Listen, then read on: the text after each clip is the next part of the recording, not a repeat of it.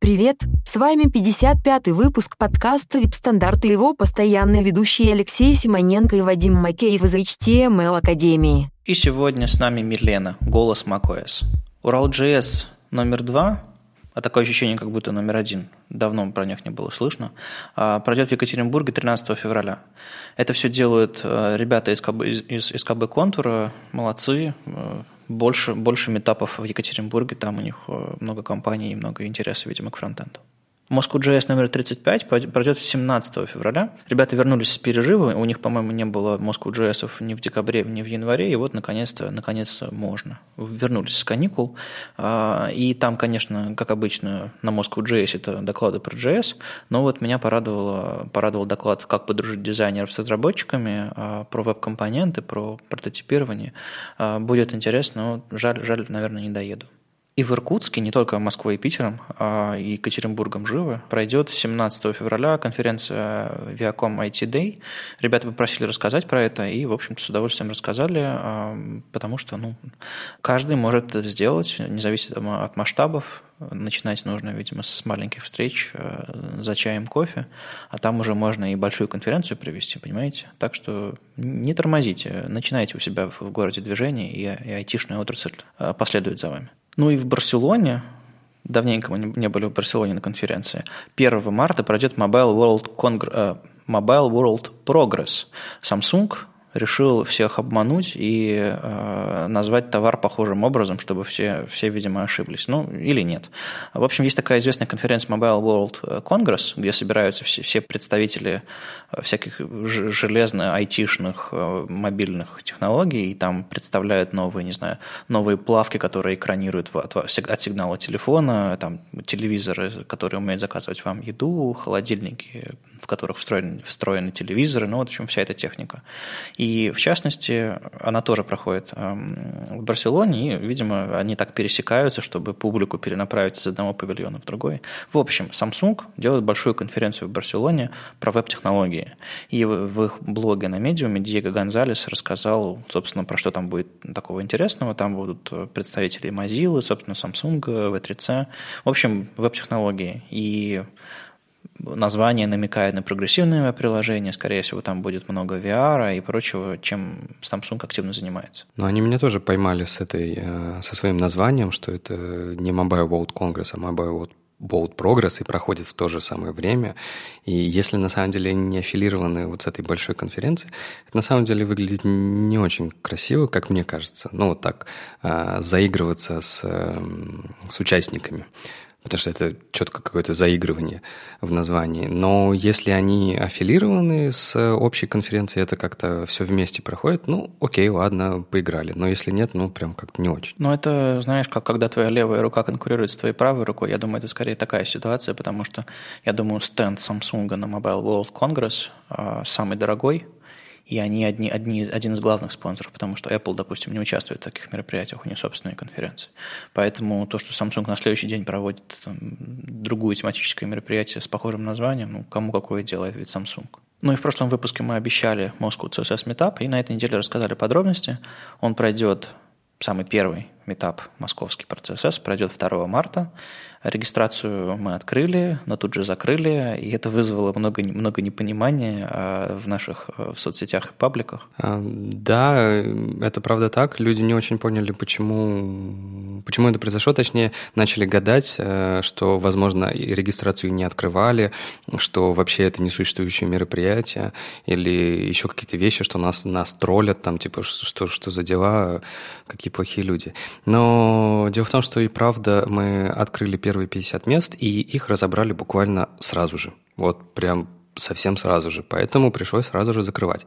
Это не только Будут еще места, не только 50 мест, их будет больше, просто мы будем их открывать постепенно, специально для того, чтобы а, все успели понять. Ну вот, например, многие сейчас уже успели понять, что это будет происходить, и, в принципе, готовы, а, когда мы а, откроем еще запись, еще места, пойти и записаться. Ну да, это помогает как-то волнами запускать регистрацию и помогает людям попадать. Не все читают э, соцсети, прям вообще живут там. Некоторые успевают еще поработать между заходами на Facebook и ВКонтакте.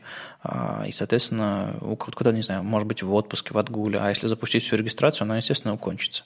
Мы ведь пытаемся делать мероприятия чаще, вот такие метапные, встречи. А, поэтому под, под частые площадки, которые готовы вместить всех желающих, конечно, не найдутся. Ну, еще нюанс, на самом деле это не мы. А, ну, мы, вы, наверное, уже знаете про то, что мы делаем Питер CSS Meetup а, в Питере.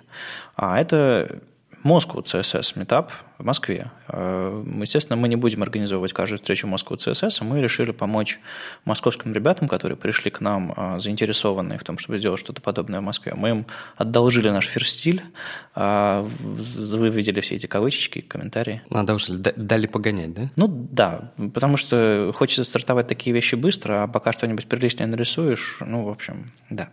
И, в общем, Сергей Попов, который открывал ВСД в Москве недавний, он, собственно, и один из организаторов Moscow ссылку CSS, мы ему помогаем стартовать и дальше, а дальше уже сами. Так что, если вы хотите помогать организовывать, если вы хотите докладывать, да, мы, кстати, ищем доклады на эту встречу, на следующие встречи, а, пишите, есть такой адрес очень простой, hi at css.moscow, классный домен, и там ваш доклад примут, ответят, ответят, и, в общем, давайте говорить в Москве не только про JS.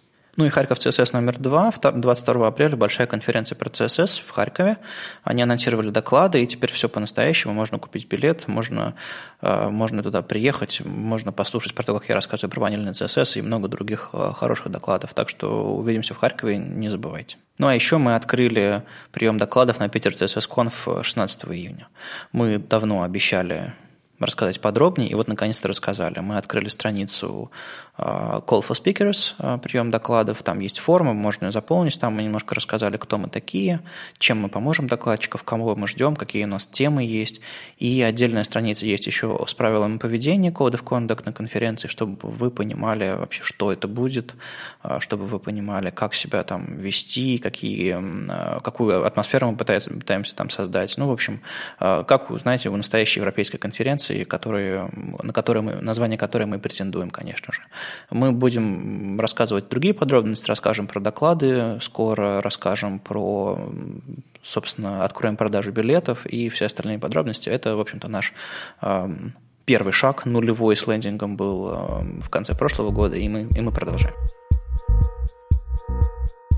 Ребята из Apple э, рассказали на этой неделе, э, ну, как, как обычно, они стараются рассказывать какие-то штуки, которые они там пилят у себя в WebKit, и в этот раз они продолжили это делать и рассказали э, о том, что они хотят сделать с 3D-графикой в своем браузере дальше. Ну, если коротко, они просто сделали новый шаг к доступу к видеокарте, условно. Как ведь было? Раньше браузеры все не имели прямого доступа к видеокарте, соответственно, какие-то крутые вещи делать нельзя было. Приходилось использовать всякие плагины э, от Java до флеша, и которые, собственно, имели уже этот аппаратный доступ и могли делать какие-то крутые, серьезные вещи с графикой быстро очень, э, именно на видеокарте. Веб тоже научился так делать. Есть какие-то аппаратно ускоренные, конечно, опишки обычные, но есть прям вот прямой доступ, э, и можно делать прям вот совсем круто. Это все браузеры договорились и назвали все это WebGL. Это все работало на, на основе кроссплатформенного API OpenGL, и в какое-то время совершенно классно позволяло в вебе делать э, очень сложные вещи очень быстро, графически. Ну, потом этого стало не хватать. А, дело в том, что с, с тех пор, как WebGL появился, сейчас вышел, вышел WebGL 2, но суть-то не, не улучшилась. Все это по-прежнему основывается на OpenGL, на этой технологии. И с тех пор платформы а, много чего развивали с точки зрения доступа к GPU, собственно, к видеокарте, к графике. И начали появляться какие-то фреймворки платформенные, Direct 3D, Metal, Vulkan и прочие штуки, которые позволяют делать все это быстрее, лучше и на разных платформах. И это все стало, естественно, давать выигрыш ко всем нативным приложениям, которые пользуются системными API. И получилось так, что опять у нативных приложений есть преимущество перед веб-технологиями, а в вебе хочется делать больше по тем или иным причинам. Будь то как бы более э, подходящая платформа, как мне кажется, для объединенного, объединенной разработки э, технологий, либо одна из платформ, но неважно. Хотелось бы везде иметь одну и ту же скорость, одни и те же возможности. И вот, собственно, этот самый веб-ГПУ, новая новый IP-браузер, на который тоже э, похожим образом э, объявляется. То есть вы тоже объявляете там какую-то переменную, э, обращаетесь к канвасу, создаете там э, какой-то объект и начи- начинаете там уже рендерить ваши крутые, крутые вещи с помощью какого-то там фреймворка, который помогает на этой платформе и делать лучше, больше, дальше, чем э, OpenGL. И еще интересно, что Apple э, не просто написала свою какую-то штуковину в, в подвалах э, штаб-квартиры Apple и показала миру, мол, как бы живите с этим. А они стартовали э, рабочую группу, общественную рабочую группу, и собираются это обсуждать. А в ближайших релизах WebKit наконец-то появятся первые реализации. То есть они все-таки немножко пописали в подвале, но как бы не, не отлили это все в бронзе, пока это все тестовые какие-то реализации, и я думаю, что это позволит, позволит это довольно быстро стандартизовать, это все появится кроссплатформенно, кроссбраузерно, и веб снова, снова догонит э, нативные штуки. Ну, конечно, они не забыли упомянуть у себя в статье про э, развитие графики о том, что вообще они себя считают э, как-то пионерами, новаторами всей, всей этой штуки.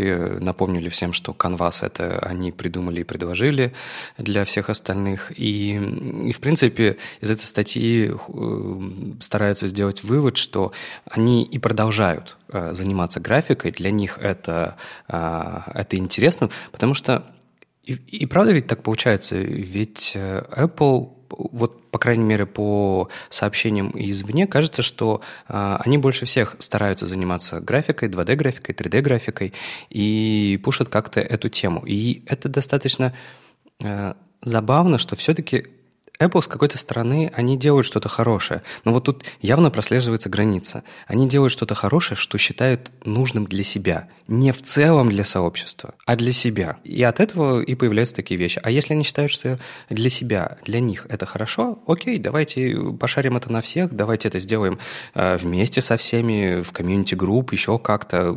Пожалуйста, любым другим способом. Но это нам интересно. Но если говорить про для себя и Apple, то, допустим, если у них есть какая-то какая-то запатентованная, то чисто их технология, например, какой-нибудь Force Touch, они даже не пытаются предложить это в виде спецификации. У них просто есть WebKit, Force Touch, чего-то там, всякие там CSS, JavaScript API. Потому что они не хотят, чтобы кто-то еще обладал возможностью пользоваться этим Force Touch. Потому что они это запатентовали, это у них аппаратная технология. Наверняка она появится где-нибудь еще. У Samsung наверняка уже есть, а, как обычно на следующий день после релиза они тоже что-нибудь такое сделали себе. А, но я веду к тому, что да, если они считают, что это исключительно их фича, привязанная к их, к их устройствам, они, естественно, чего-то не делают, но все равно обидно.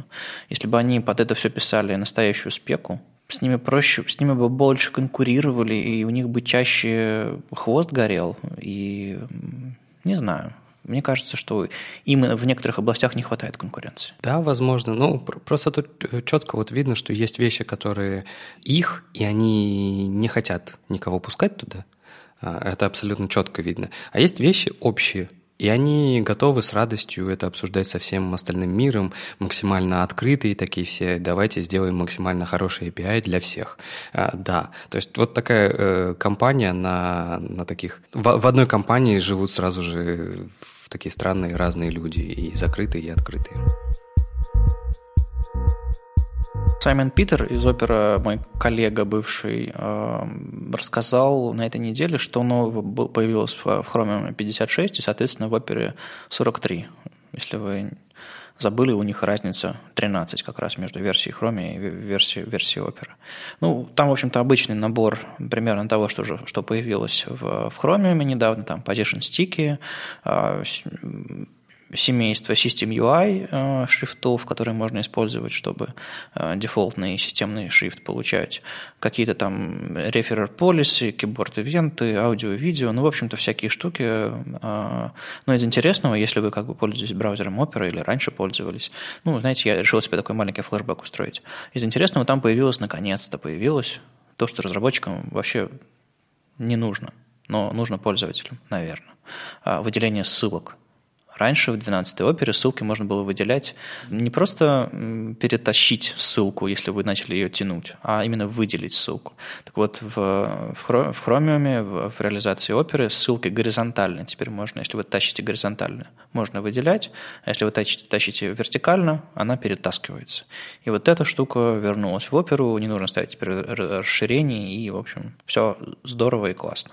Ну, в общем, такие новости, новости от оперы. Я рад, что блог э, DevOpera все еще живет, хотя не так активно, когда там была полноценная команда. А я вот еще в прошлый раз э, хотел тебя спросить, когда э, на DevOpera был предыдущий такой же пост про другую, 42-ю, видимо, оперу, но я тогда, кажется, болел, и это единственный раз, когда я не пришел в подкаст.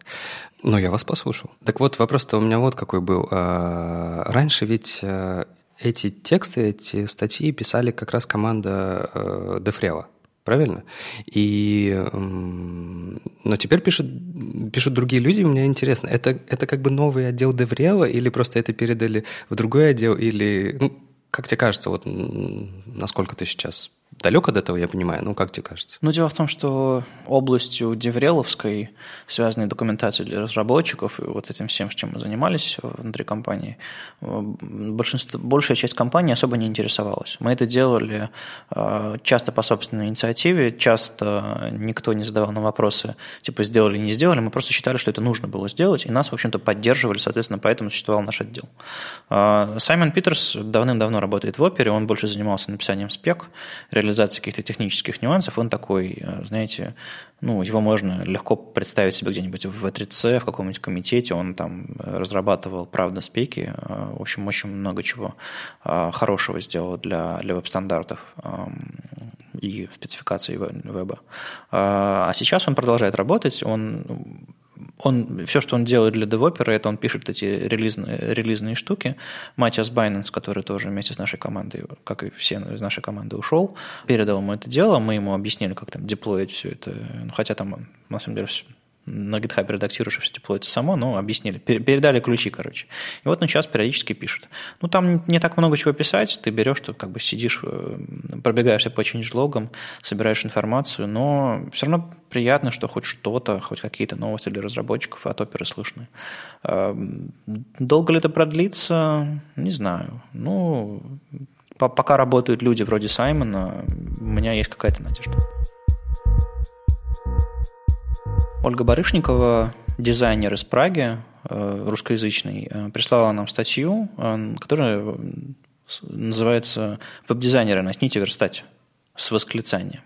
И в, в ней она, в общем-то, показывает свой взгляд на профессию веб-дизайнера, как она это видит вот оттуда, из западного дизайна, глядя на то, что происходит в России. Ну, поскольку она как бы родом из России, наверное, или, или просто русскоязычная, вот это вот, вот это вот я не уверен. Но, грубо говоря, она понимает и она читает то, что на, на русском языке пишут, и она говорит, что удивительно, как ситуация отличается в, вот в Чехии, вообще в, западном, в западной разработке, в той компании, где она работает, она, это какой-то крупный СМИ, а, и тем что, тем, что видно, слышно, не знаю, в пабликах по, по веб-дизайну а, в России.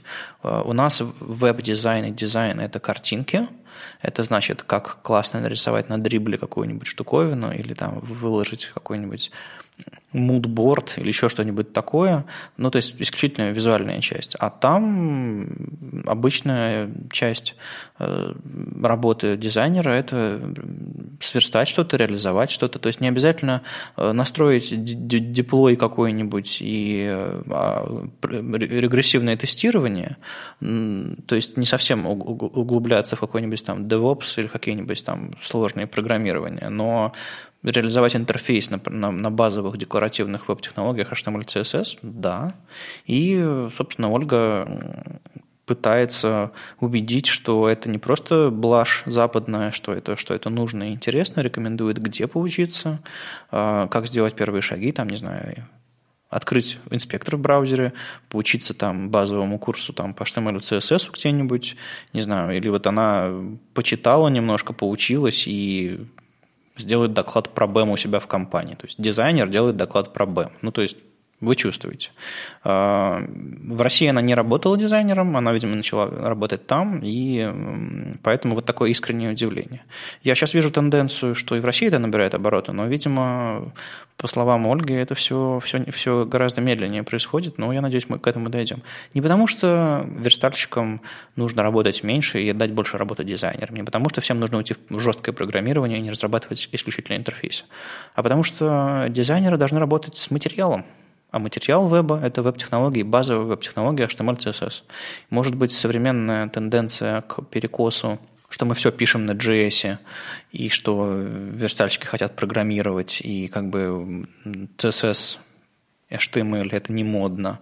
А, может быть, говорит о том, что все это потихонечку должно сдвинуться в сторону дизайна. Может быть, к этому мы идем. А, но вот у меня есть пока ощущение, что оно провисает немножко посередине, и дизайнерам нужно немножко быстрее двигаться в сторону знакомства с веб-технологиями, базовыми, по крайней мере. Ну, мне тоже понравилась эта статья, особенно ее начало. Она начала очень хорошо, типа, что? Что это такое? что я только что поняла. Э, потому что, и правда, э, дизайн в России, наверное, в странах СНГ все-таки, а не в России, да, э, он сильно отличается от того, что, какое есть представление в Западе. Там было в комментариях предположение, которое я на самом деле давным-давно тоже уже слышал, о том, что появилось такое различие только потому, что неправильно перевели слово дизайн. И перевели его не совсем верно, и поэтому большинство дизайнеров думают, что дизайн – это граф-дизайн, графический дизайн, а не совсем про взаимодействие элементов там и все остальное. Она показала а, замечательную картинку журнала для веб-дизайнеров, который как бы на главной странице а, JavaScript кричит вообще всем, чем может. То есть а, на Западе дизайнеры читают какую-то литературу, в которой, в которой им пишут про JavaScript. Ну, то есть у нас это, по-моему, а, очень, очень для нас нетипично. А, и мне кажется, вот ты говоришь, что тренд пошел, что дизайнеры стараются понимать э, верстку и так далее, но идет тяжело. Мне кажется, он идет тяжело только потому, что а, большинство дизайнеров уже сформированы, сформировавшиеся личности, они уже э, четко понимают, с чем они работают и как работают. Им уже, видимо, не обязательно понимать технологии, потому что они как-то уже свыклись, уже научились работать э, в, в этих условиях. А, а какое-то новое поколение дизайнеров, оно еще растет, например. И, возможно, кстати, оно будет расти уже с пониманием технологий и так далее, потому что сейчас и правда доступ к обучению технологий, ну, простейший. И там хороший вопрос в комментариях задают о том, что с дизайнерами понятно, а нужно ли текущим верстальщикам, текущим фронтендерам тоже идти в сторону дизайна? И на самом деле это вопрос ведь очень правильный. Почему мы говорим, что дизайнеры должны учиться верстать, если мы говорим, что это одна общая профессия, что она была просто разделена на дизайнеров и верстальщиков? Почему мы говорим, что только дизайнеры должны идти в верстку? Мне кажется, точно так же верстальщики, если они хотят заниматься этой общей профессией, они должны смотреть в дизайн чтобы как-то стремиться вот к этому, к общему чему-то. Ну, для этого есть классический доклад э, Поликарпова Артема. Верстальщик тоже дизайнер.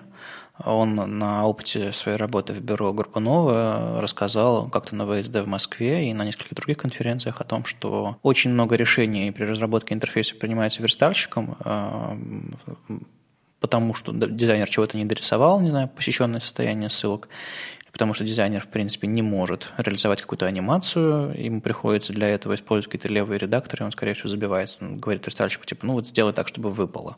А как выпадать? Мгновенно, плавно, с тенями, еще с чем-то, с полупрозрачностью. Это все решает верстальщик. Ну, в общем, мы дадим ссылку на доклад, и вы тоже подумайте, стоит ли вам не просто ждать, пока дизайнеры к вам подойдут ближе. Может быть, вы тоже можете сделать следующий шаг. Мне еще понравилось, как она рассказала в своей статье о том, что э, у них, например, э, в компании именно дизайнеры предлагали и внедряли новые технологии, такие как флексбоксы. И это, по-моему, вот слышать такое, это просто прекрасно. Хотел бы я видеть э, там в каждой второй, в первой команде э, в России, чтобы дизайнеры внедряли веб-технологии, чтобы они такие подходили, там, я не знаю, к фронтенд-разработчику, э, который прототип, прототипирует JavaScript интерфейсы какие-то, говорит, чувак, у нас теперь с сегодняшнего дня все будет по-другому, у нас тут теперь будут гриды, и это вообще, ты, ты закачаешься, сейчас я тебе покажу, ты охренеешь от всего. И он такой, да, и правда, это круто. Ну, то есть, было бы здорово, а не то, что ему бы пришлось э, э, отвлечься от своего любимого JavaScript и пойти разобраться в какой-то странной новой муте, типа, нафига нам эти гриды, если на флотах все и так было хорошо. Он может спокойно дальше разрабатывать свои любимые интерфейсы. Ну, а тенденции я это назвал, назвал не просто потому, что а, мне так кажется, а правда, правда видно новых ребят, там а, Яндекс, а, другие компании, на слуху, на виду, э, говорят об этом. И вот на Хабре в блоге Академии как раз на, на этой неделе тоже вышла статья э, «Как прокачаться дизайнеру. Советы и полезные ссылки от российских экспертов». И, собственно, там мы собрали э, какие-то комментарии дизайнеров, фрагменты статей, в которых они рассказывают, собственно, как дизайнеру развиваться, что читать. И, среди прочего, там есть технологические советы, а есть советы там, конечно, учиться там английскому языку читать про типографику и, там, не знаю, классических авторов. Но есть еще и советы э, осваивать технологии. Ну и в конце я тоже, конечно, пишу э, свой комментарий и рассказываю про, э, про опыт доклада на дизайнерской конференции «Просмотр», в которой я, собственно, показал дизайнерам, как им сделать простейшую анимацию, сравнил это с фотошопной версией того же самого и объяснил, что как бы понимаете, надо все-таки э, использовать технологии, потому что с ними это все проще, гиб, гибче и, и лучше. Ну, собственно, я и подвожу к мысли там, что э, не стоит, наверное, бросаться в технологии и начинать, не знаю, с консоли какой-нибудь э, или, с, не знаю, с администрирования серверов, э, вообще весь стек пытаться охватить одним прыжком. Наверное, стоит попытаться решать свои проблемы дизайнером. То есть, если надоело рисовать 150 макетов адаптивных версий всех, всех страниц, всех состояний, наверное, можно какую-нибудь, не знаю, базовую сетку сверстать, на тех же самых гридах э, в каком-нибудь ночном Firefox или там в Safari Technology Preview. И там уже проверить все свои главные, главные идеи и верстальщику дать поведение, пусть он там это переверстает на флексбоксах или, или, или флоутах, или, или что у вас там, таблиц, э, в зависимости от того, насколько вам не повезло.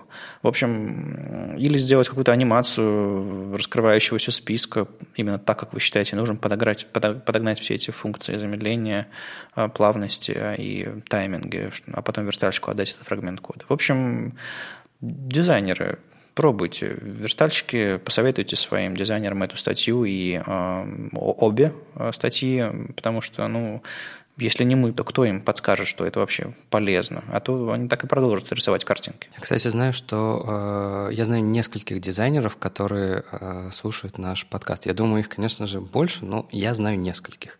И на самом деле они всегда очень благодарны, потому что э, это такое вот быстрое введение в курс дела – ну, то есть э, мы совсем не говорим про дизайн, а, но дизайнеру, если послушать, то вроде как э, понятно, куда ориентироваться. И на самом деле, если у вас есть э, там рядом сидящие дизайнеры, и вы прямо сейчас слушаете свой, этот выпуск на работе в наушниках, снимите наушники, дайте ему послушать, вдруг ему понравится. Ну, по крайней мере, он что-то новое узнает для себя. И мне еще кажется вот какой момент. Вот Андрей, Андрей Ситник часто любит выступать за объединение JS и CSS конференций, метапов там и всего остального.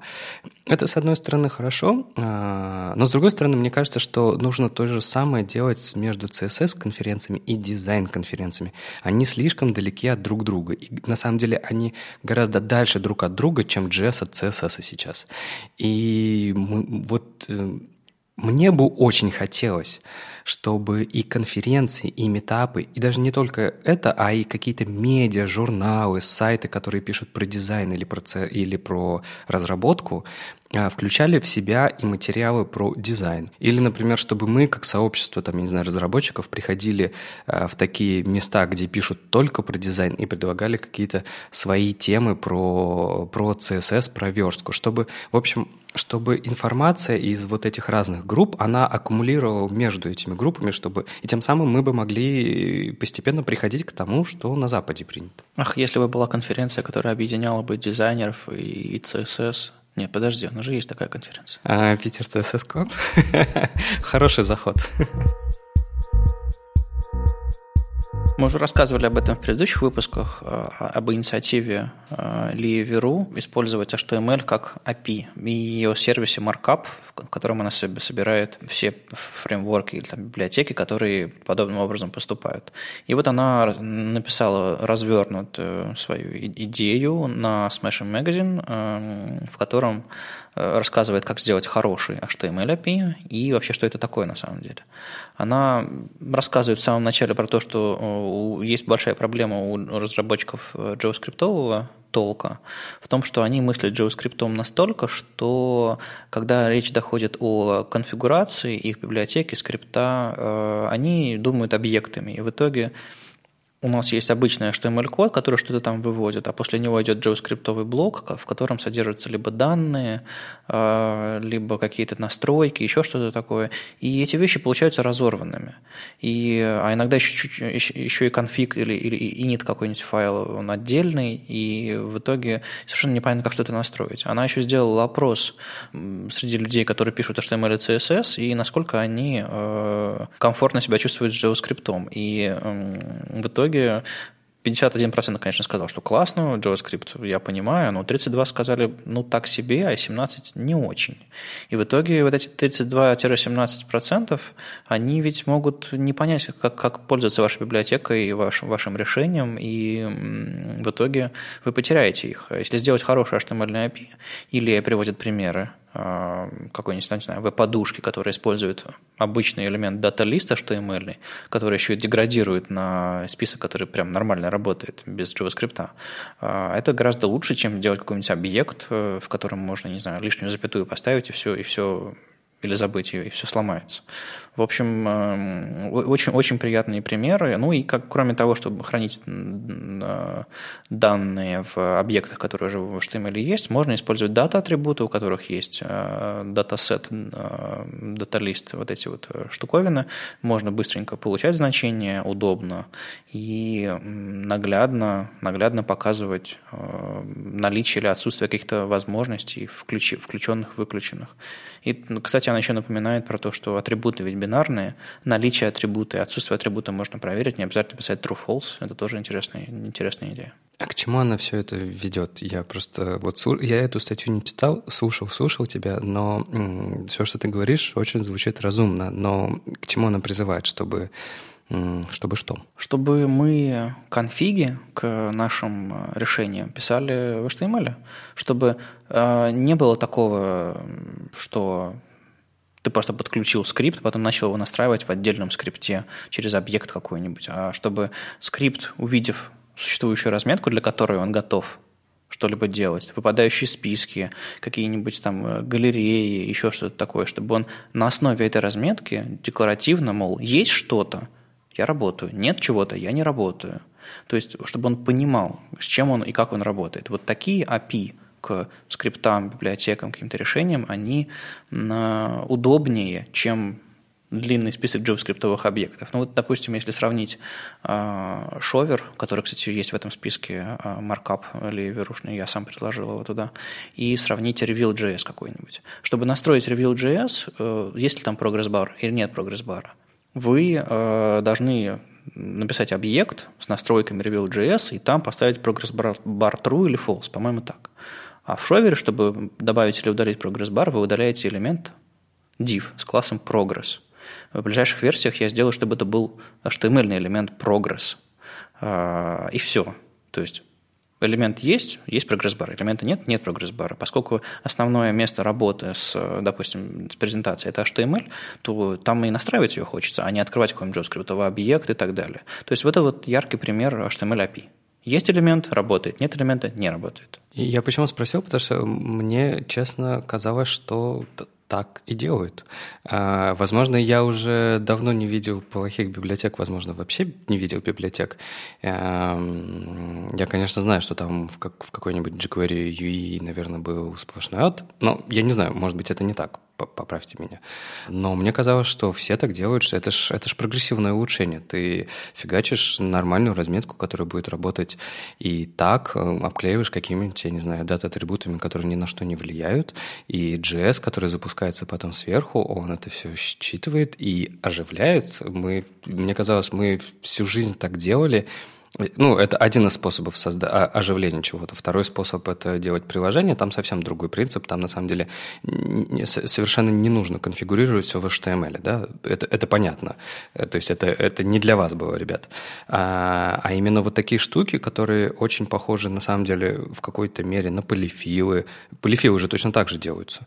А, ты просто оживляешь то, что еще, например, не работает в браузере, ров, ровно таким способом. Я поэтому тебя и спросил, потому что я удивился, что, а, что этот это до сих пор требует объяснения, да? Ну да, э, ты на самом деле действительно, наверное, давно не ковырялся в jQuery плагинах. Э, я сам на самом деле тоже не ковырялся, но как-то периодически всплывают то там, то сям. И там действительно плоховато бывает с API. Ну и ты зря так совсем уж в сторону отмел ребят с, с их сингл-пейджами. У них ведь как? У них ведь э, декларативные тоже всякие JSX, а там ведь ты тоже настраиваешь э, какие-то вещи в тегоподобных ситуациях, у тебя, там, у тебя там жуткая смесь JavaScript, разметки и стилей, и тоже все в одном месте. Но я, я имею в виду, что э, там твой принцип не работает, что ты не хочешь видеть э, JS-объекты, ты не чувствуешь себя комфортно с JS и так далее, потому что, ну, прости, ты там не можешь не смотреть в JS, ты работаешь в JS, у тебя разметка внутри JS, поэтому и конфигурировать атрибутами не обязательно. Разумеется, если этот вариант будет э, лучше решать твою текущую задачу, ты так и сделаешь, но это не то, что ты обязательно должен во что бы то ни стало так делать, да, там есть другие способы. Ну, у, у single page ев э, прослеживается, прослеживается тот же самый принцип, что все в одном месте, все наглядно и в едином синтаксисе, потому что, не знаю, что HTML синтаксис от какого-нибудь объекта JavaScript сильно отличается, там JavaScript проще сломать, HTML прощает ну, ошибки. Ну, если, у вас HTML зашит внутри backtick ов где-нибудь там в JavaScript, это тоже его легко сломать, но, в общем-то, это другая история. В общем, Лия сначала высказалась тихонько у себя в блоге, а теперь развернула свою идею на Smash Magazine, и мне эта идея очень приятна. Попробуйте внедрить у себя. Хорошо, Вадим, я попробую. Про кастомные свойства много говорят. Были, было несколько хороших докладов. Леверу рассказывала, Павел Ловцевич. В общем, тема горячая, особенно потому, что э, даже Safari поддерживает. Даже в Edge в тестовых сборках на Windows Insider Preview уже кастомные свойства работают. Хороших статей много не бывает, и вот Серджио Гомес написал, начал серию статей э, в конце января, в которой рассказывает каждой а, о каком-то нюансе. И вот э, сам, в самой первой а, он рассказывает про основы, какая браузерная поддержка, что можно, э, что можно использовать прямо сейчас, что можно, как можно все это использовать понарошку, используя какие-нибудь там пост-CSS э, решения и компилирую это в итоге в, итоге, в итоговый CSS без кастомных свойств. Как работает скопинг, как работает там каскад. В общем, довольно, довольно интересно все это сделал. А, и введение, правда, правда отличное. Даже если бы дальше он не пошел, все равно была, была бы золотая штуковина. Но, но он пошел дальше, и э, в следующей статье он рассказывает про то, как э, ваш CSS может стать более читаемым благодаря кастомным свойствам. Ну, вы наверняка уже за, за, засахарили свой CSS всякими сасами, лесами и стайлами, стилусами, что он у вас супер читаемый, настолько супер читаемый. Ладно, я перестаю критиковать про. Так вот, в, с помощью кастомных свойств, когда вы наконец привыкнете к их синтаксису, к этим двум дефисам, к варам, а это довольно быстро происходит на самом деле, э, там тоже можно использовать переменные, можно, сделать, можно повторяющиеся фрагменты расчета, еще что-то копировать э, в переменную и использовать э, сколько вам нужно, можно переопределять какие-то вещи, можно дефолтные значения использовать. В общем, крутая штука. Естественно, нужно понять все ограничения, которые там есть, потому что там не любые типы значений там можно передаваться, не все это э, всегда адекватно приводится в нужное. И я уже видел в Slack веб-стандартов обсуждения на тему, я, я, мол, как бы упоролся по калку и кастомным свойствам, а у меня что-то не получается. Да, есть нюансы. Но прочитав продолжение Серджио про более читаемый CSS, я думаю, вы, вы вдохновитесь, потому что там, правда, очень, есть очень хорошие примеры. Ну и закрывает он это все, надеюсь, это не последняя часть статьи, но то, что доступно на сегодня, закрывает он рассказом про одну из самых сильных и интересных частей а, кастомных свойств, про то, как они связывают CSS и JavaScript. Дело в том, что Раньше, если вы JavaScript какие-то серьезные вещи делали, которые требовало вмешательства стиля, вы, скорее всего, писали какой-нибудь inline стиль, допустим, там, на элемент, стайл, чего-то там. А, а сейчас вы можете писать точно так же, добавлять э, свойства кастомные с помощью CSS, то есть set, custom, set property, и ставить туда кастомное свойство, и э, это будет переменной, которая станет доступна э, в CSS. И, соответственно, на основе этой переменной можно делать какие-то вещи. То есть, если вы в JavaScript что-то посчитали, что CSS не посчитать, например, координату мыши какую-нибудь, или какую-нибудь сложную, сложную штуковину получили из данных, а, а в CSS данные не прокинуть. И все, все мечтали, чтобы CSS был языком программирования, а вот теперь появился такой, знаете, мостик между CSS и JavaScript. Вы можете прокинуть это в кастомное свойство, оно станет доступно на, на том элементе, куда вы на его прокинули, не просто вы можете кидать все в root, а ведь можно в конкретный элемент кидать значение. И, а если оно уже было определено в рутовом элементе, оно переопределится, и каскад, и наследование, и вот эти вот вещи, в общем, безумно круто. Если вы любите вот такие головоломные штуки или просто хотите не отстать, а, обязательно почитайте все эти три статьи. Правда, Серджио сделал большую вещь, и надеюсь, он будет продолжать. Знаешь, забавно вот у нас получается вообще во всех этих веб-технологиях, что э, вещи постепенно меняют свою значимость. И э, у нас, бы, у нас была замечательная штука каскад. Потом у нас был этап, когда мы старались избегать каскада, и только-только не каскад. Ребята, пожалуйста, нет, это просто невероятно плохо. И уже, мне кажется, поколение целых разработчиков есть, которые как бы каскад да ни, да ни за что в жизни. И тут такие штуки появляются, которые, ну, в которых самая мощь раскрывается в каскаде. И ты такой, это вот как с таблицами там или с чем-то. Так можно или нет? Я не знаю, что делать. Если у вас речь идет про конкретные там переменные, кастомные свойства, то, видимо, видимо, можно. Если вам нужно изолировать компонент, то у вас как, как будто бы нельзя. Но мне нравится, знаешь, что в этих технологиях они э, раскрывают очень забавным образом, показывают тебе уже существующие вещи в другой перспективе. Но я бы еще сказал, что э, просто почти во всех профессиях есть такая штука, как привычки, закостенелость там и так далее, что вот ты уже научился чему-то, и в принципе, оно работает, и ты не очень хочешь меняться. И, и в вебе есть такое. Но э, в вебе это как раз-таки хуже всего работает, потому что э, постоянно что-то меняется, и главное, э, какие-то основополагающие принципы меняются. Поэтому э, самое крутое, если вы готовы быть гибкими и открытыми к тем изменениям, которые происходят. Это, это вам позволит быть э, лучшим специалистом, потому что и правда все слишком меняется часто, и нужно быть просто, ну, как бы, окей, поменялось, ладно, теперь так, нет проблем. Вы наверняка все уже успели поработать с SVG, так или иначе, и замечали, что там есть э, атрибут D, в котором есть какая-то белиберда, какие-то цифры, буквы, точечки, там, запятые, символы, и совершенно непонятно, что там происходит. На самом деле там происходит э, описание движения кривой, она стартует в этом месте, потом доходит до другой координаты, потом изгибается под таким углом и так далее. То есть всю, все кривые Безье, которые используются в СВГ, то есть векторные линии, можно писать вот таким вот синтаксисом. Его можно писать руками, но, но но сложно на самом деле. Хотя некоторые э, знают, надо разыскать и дать вам ссылку на статью, где объясняется синтаксис, это очень популярно. Так вот, э, тот же самый синтаксис описания кривых можно использовать в CSS. Есть специальные функции, допустим, path, э, offset path, clip path, функции, там просто отдельные path, полигон и отдельные свойства, которые позволяют описывать маски, допустим, с помощью этих кривых, или описывать траекторию движения объекта какого-то, который вы анимируете. Ну, эти спеки так или иначе поддерживаются, но сейчас, конечно, не стопроцентные, но потихонечку мы туда идем. Я к тому, что Крис Койер написал введение вообще в фигуры и пути в вебе, рассказал, что на самом деле они не до конца совместимы. Некоторые вещи, там, некоторые свойства принимают одни функции базовые фигур, а некоторые принимают исключительно координаты. В общем, есть нюансы.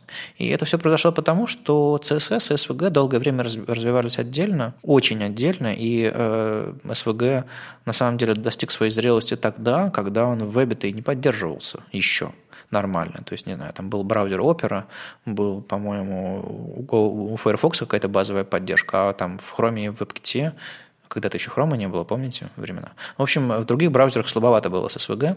Были даже плагины, софтверные плагины адобовские для браузеров, чтобы там была поддержка SVG. Adobe SVG или еще что-то такое. В общем, безумные времена. И SVG тогда уже был вполне себе в, своем, в своей зрелости, он а, был нормальным форматом, который там в иллюстраторе использовался. Там. Когда веб тоже захотел векторную графику, когда веб захотел а, не квадратные фигуры, а описывать какие-то сложные координаты, естественно, он начал использовать опыт SVG, но интерпретировать. И в итоге мы пришли к тому, что сейчас немножко синтаксисы различаются, немножко различаются возможности. И это, конечно, все нужно приводить к единому виду, но а, различий, различий не так много, Крис Койер про них говорит, и если вам приходится делать какие-то интересные штуковины, там сложное обтекание текста по кривым, или какие-нибудь там фигуры описывать э, в SVG, в CSS, маски, э, вы, вам бы неплохо было бы знать, чем эти, как эти синтаксисы отличаются, где что можно использовать, и правда, давайте делать веб уже интереснее. Э, он до сих пор выглядит как будто, ну, мы ножницами квадраты вырезаем, а можно делать, делать круче. Мы в прошлом выпуске говорили про замечательную статью про сервис-воркеры от Марика Касака, а, где она на очень простых примерах из космоса рассказала про сервис-воркеры. Звучит не так просто, я согласен, но если посмотреть текст, там прям совсем просто.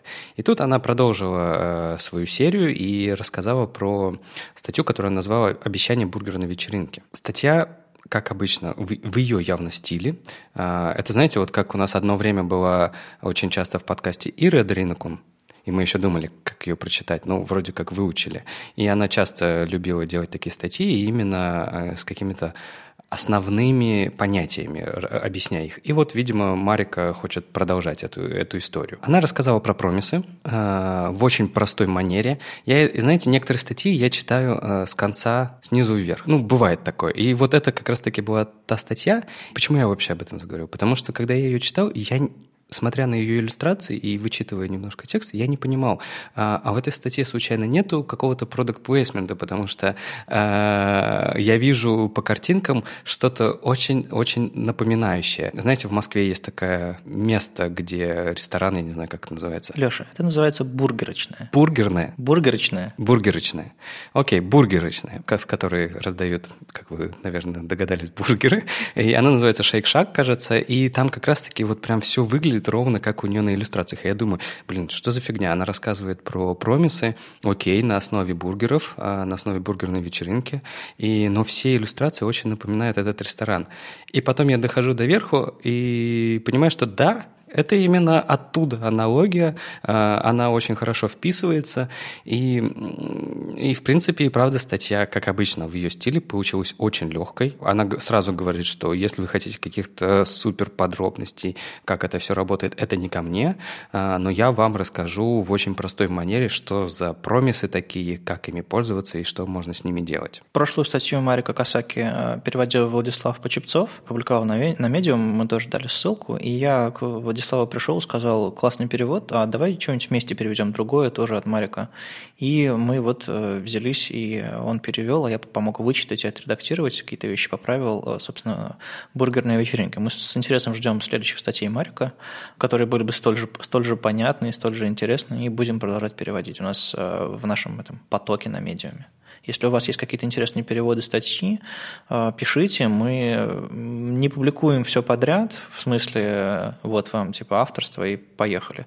И все это проходит через вычетку, редактуру и какие-то там э, базовые правки, потому что мы хотим, чтобы было максимально качественно. И вот стараемся. Ну и в ее статье иллюстрации, иллюстрирование работы промисов, они шикарные. То есть у Шейк Шака обычно проблема с очередями, на входе слишком большая очередь, поэтому очень многие люди ждут. Поэтому они поменяли свой принцип, они э, бургеры дают не сразу же, а они тебе выдают э, какую-то вот э, сигнальную штуку, которая как бы тебе якобы обещает. То есть ты приходишь, заказываешь, дайте мне, пожалуйста, бургер, и она тебе говорит, э, на тебе вот эту штуку, которая тебе даст бургер тогда, когда он готов.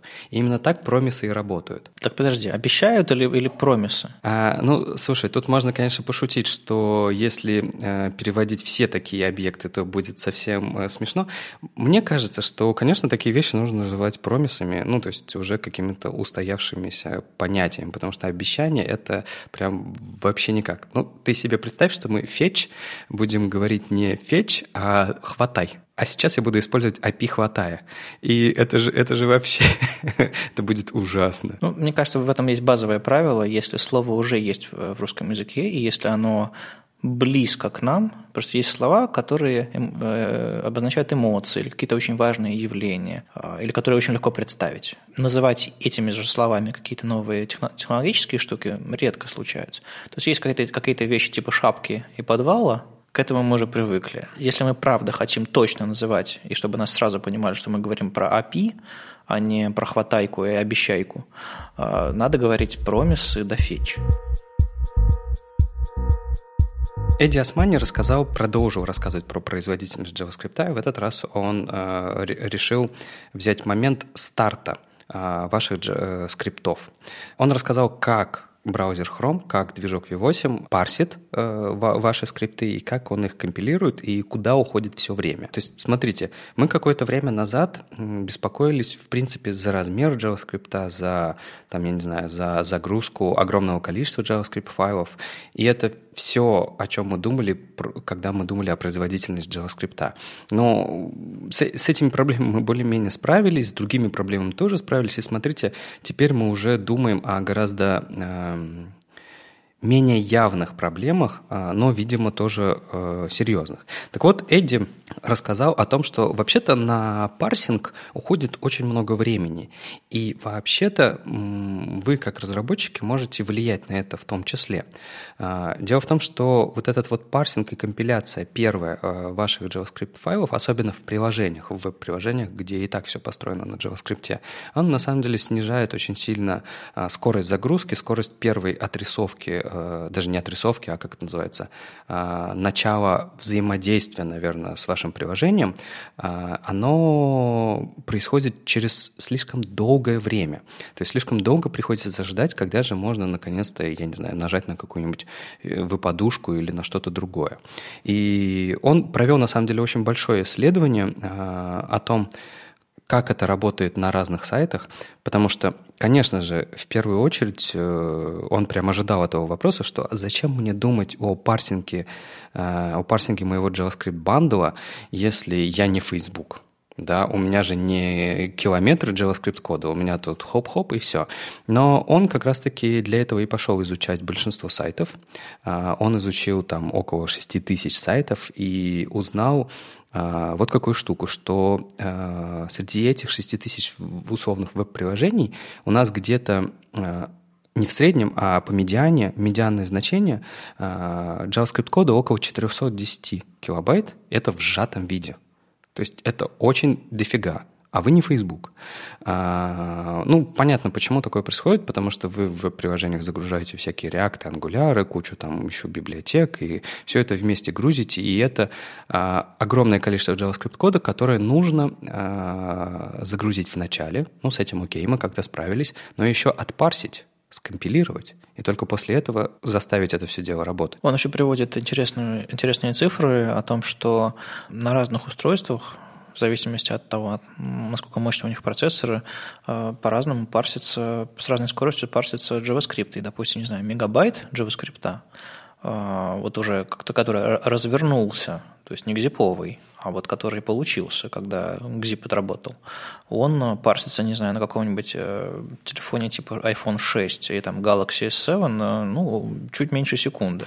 А на каком-нибудь пятом Nexus старинном, который, которым, в принципе, люди еще пользуются, может парсинг доходить почти, почти до двух секунд. Это очень много, и если вы оперируете, конечно, вашим гзипом, это классно, вам кажется, что ну, психологический барьер не пройден. Подумайте э, о том, как ваш JavaScript будет парситься в разжатом виде. Это ведь тоже очень большая штуковина. Поэтому гзип гзипом, но э, есть еще другие характеристики. Ну и, конечно, он э, обязательно напоминает о том, что уменьшение размера вашего JS-бандла, это не значит э, э, в такой же пропорциональности уменьшение парсинга его.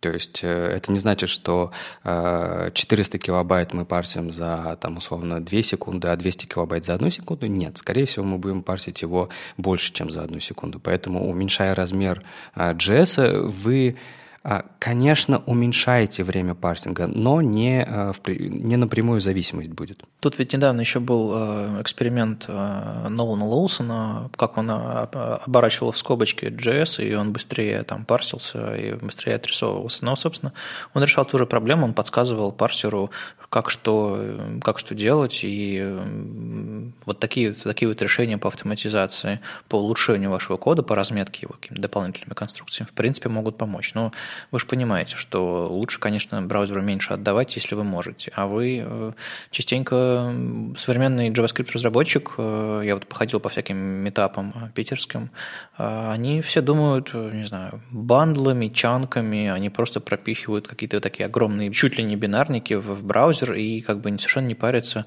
какой у них вес. Они просто думают, ну, чтобы ну, за раз не было не очень тяжело, а в итоге, ну, какая разница? Но на самом деле это не так плохо, потому что Эдди говорит, что с этой проблемой должны справляться, конечно же, конечно, не только браузеры, но и разработчики.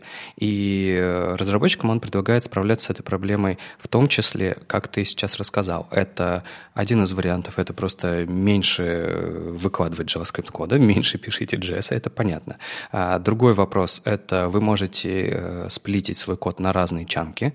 Да, это, в принципе, то, о чем что ты говорил, и это, в принципе, помогает. Почему? Потому что а, вы загружаете первый маленький бандл, а, который, например, все, все блокирует, отрис... Ну, там парсинг какой-то происходит и так далее. А все остальное аккуратненько в фоне подгружается, подгружаете. И это, в принципе, не так плохо, потому что это все-таки не влияет на скорость э, начала взаимодействия с интерфейсом.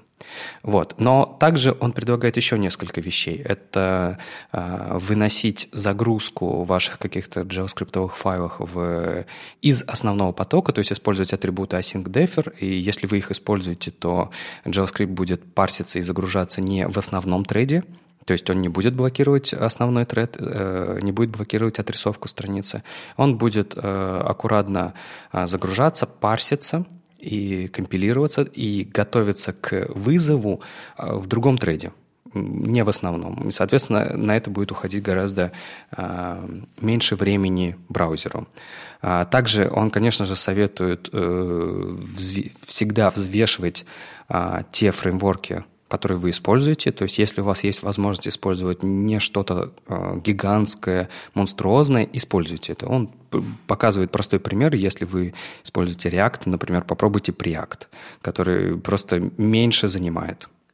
Ну и Эдди, конечно, рассказал э, было бы странно, если бы он в статье говорил о том, какие разработчики все плохие, и что разработчики давайте пишите по-другому. Он, конечно же, рассказал и что ребята в команде Chrome собираются делать со своим браузером, чтобы как-то тоже разработчикам помогать.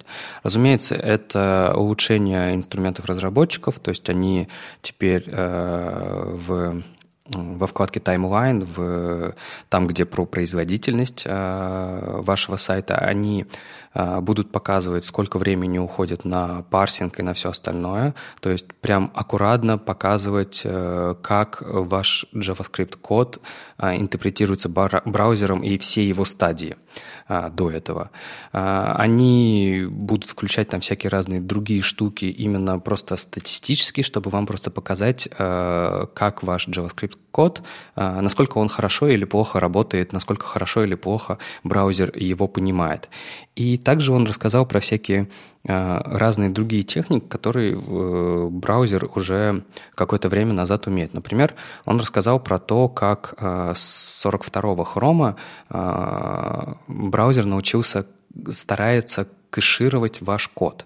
То есть, что он под этим подразумевает? Когда говорим про кэширование статики, ну, что мы с тобой подразумеваем про CSS, про картинки там и так далее? Что просто если картинка загрузилась один раз, то браузер просто в следующий раз ее берет из кэша. Да, все просто. И с JavaScript мы также с тобой подразумеваем, да? То есть, если он загрузился один раз, то берем из кэша и все. Но для JavaScript браузер ведь делает много всего. Он парсит, компилирует. Вот там есть отличная картинка в начале. Там он после этого AST дерево делает, переводит в байт-код, потом как бы переводит что-то обратно там, и так далее, и так далее, и только потом его запускает, интерпретирует. И а, на это тоже уходит время. И если у тебя кэшированная версия, то Э, э, эти все процессы никуда не уходят. Ты просто из кэшированной версии. Ты просто убираешь момент загрузки, скачивания.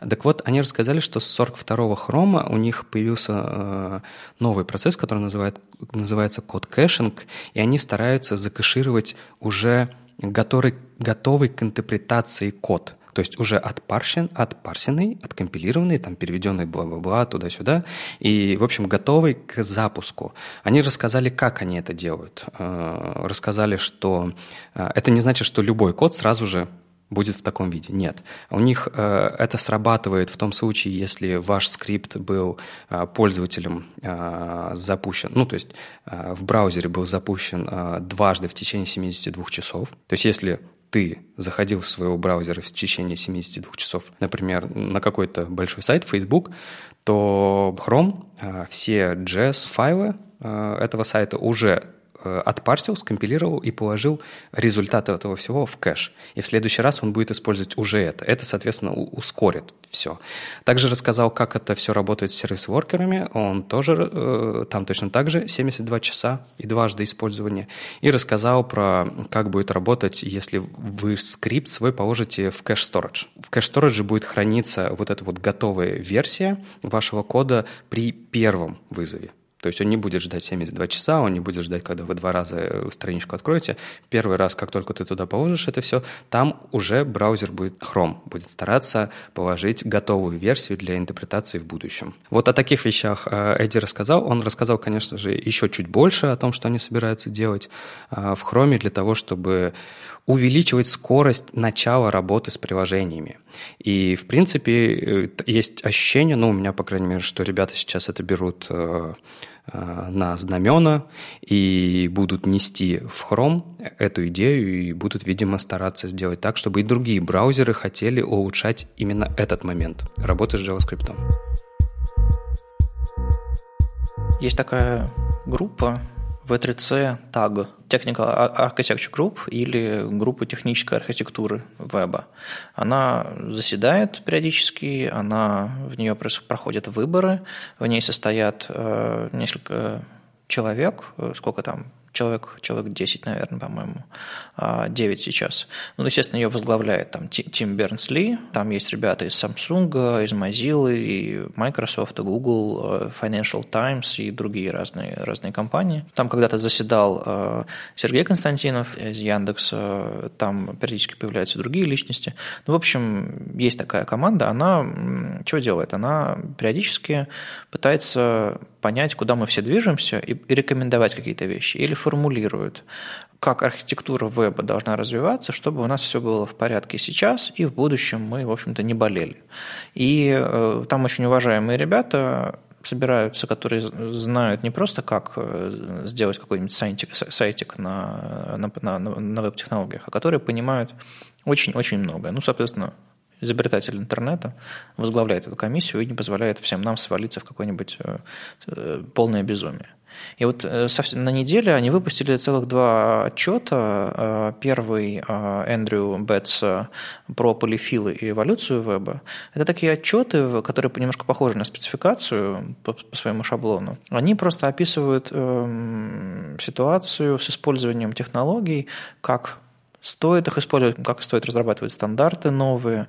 И, в частности, вот в первом выпуске этого их обзора говорится про полифилы, про то, что там э, Рэми Шарп придумал, э, придумал термин полифила, как полифилы помогают развивать новые стандарты, потому что раньше стандарт долго-долго писали, потом показывали, потом правили. И в итоге у нас, допустим, приходилось переименовывать какие-то API, добавлять новые, или понимать, что этот API реализован во всех браузерах, но он никому не нужен, поэтому выпиливать его, когда он, им никто не пользуется, и он слишком много места занимает там быстродействие ухудшает. Сейчас мы э, пошли потихоньку и все больше и больше по пути того, что сначала какие-то новые вещи проектируются с помощью JavaScript API, а потом уже реализовываются. И подспорьем большим для развития, допустим, CSS-новых э, полифилов станет этот проект Houdini, про который мы периодически упоминаем то там, то сям. Дадим какую-нибудь ссылку на какой-нибудь классический доклад на эту тему, посмотрите. Тут была на, на неделе дискуссия в, на, на GitHub вышьих э, в 3 Нужно нужно ли вводить новый элемент h, не h1, h2, h3, а просто элемент h, который в зависимости от его вложенности будет принимать, соответственно, ну, нужный индекс. И индекс не будет ограничиваться шестью, а как вы вложите, так и так и вложите. Ну, в общем я там тоже в этой дискуссии, в дискуссии поучаствовал, довольно интересно, сошлемся, чтобы вы просто знали контекст. Так вот, а, автор пишет эту идею в трекер V3C и говорит, а вот у меня тут уже полифил есть, который что делает?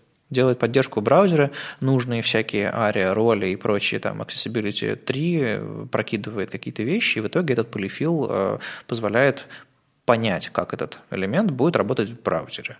Э, и, собственно, об этом и написан отчет э, технической э, группы архитектуры веба. И если вы интересуетесь вот такими историческими или сомневаетесь в том, что полифилы – это важная, интересная вещь, естественно, эти ребята вас должны переубедить. Мне понравилось, что в текстах которые они написали, а точнее в примерах кода, они используют, э, например, в единственном листинге кода они используют импорт из ES6 модулей. И то есть они до сих пор, например, во всех браузерах их нету, а их нету в релизных версиях еще пока, но вот а, ребята уже используют у себя их в примерах кода, и ну, просто это говорит, наверное, что они не так далеки от э, жизни, они тоже, может быть, хотят им, импорта, чтобы они уже работали наконец-то. И мне кажется, это говорит о том, что они немного из будущего. Чтобы проектировать архитектуру веба будущую, нужно быть, знаешь, одной ногой уже там чтобы понимать, что нам нужно. А если ты по-прежнему будешь не импортировать, а какие-то старые вещи делать, э, или вообще даже в одном, в одном файле все писать. Естественно, ты не сможешь так думать. Поэтому я думаю, они все, все думают уже, мыслят этими, этими новыми спеками, абстракциями. Ну и второй документ, вышедший на этой же неделе, Хедли Бимана, э, говорит про вечный зеленый веб. Они э, здесь э, описывают новую концепцию, сравнительно новую концепцию, которая пришла в наше в развитие веба и веб-стандартов благодаря тому, что начали появляться вечные зеленые браузеры. Дело в том, что раньше релизы браузеров и технологий, и продуктов, да чего угодно, были подчинены, знаете, такой маркетинговой необходимости, когда нам нужно было раз в год рассказать, что у нас вышел, знаю, Photoshop 6 или, не знаю, там, Internet Explorer 8. И все такие делали огромный праздник, фестиваль, а, все э, скачивания зашкаливали, эти скачивания считали, говорили, нас за сутки скачали столько, у нас сервера упали. Это было хорошей новостью, потому что говорило о том, что, о господи, продукт такой популярный. После этого мы, конечно же, все страшно радовались, тут же начинали использовать какие-то новые браузеры, технологии, программы и ждали год, как праздника, как дня рождения или Нового года следующего релиза.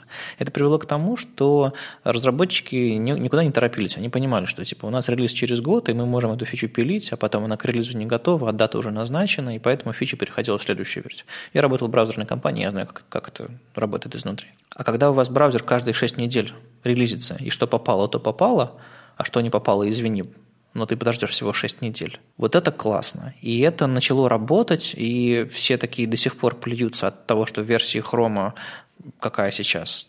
60, нет, 30? 50. 50. Вы, вы знаете, уже никто не знает, и слава богу. И слава богу. И в итоге мы пришли к тому, что браузеры вечно зеленые. И стандарты тоже стали вечно зелеными. А, ну, вечно зелеными в смысле evergreen, то есть они всегда в текущей версии и часто обновляются. Стандарты стали такими же. CSS ушел от версионности, у нас нет CSS 4, у нас CSS 3 вообще-то даже нет. У нас есть просто отдельные модули, у которых разные состояния, и это все немножко распределено. HTML, двух версий есть сейчас, есть вечно зеленый HTML, просто спека HTML, в которой все последние версии вносятся. А есть э, V3C-шные снимки, HTML 5.0, HTML 5.1, HTML 5.2. В общем, у нас есть вечно зеленая спека, и я всем рекомендую версию спецификации именно в ATVG-шную, потому что вы точно не запутаетесь с версиями и подробностями какими-то, которые могут быть в одной версии, и их может не, может не быть в другой.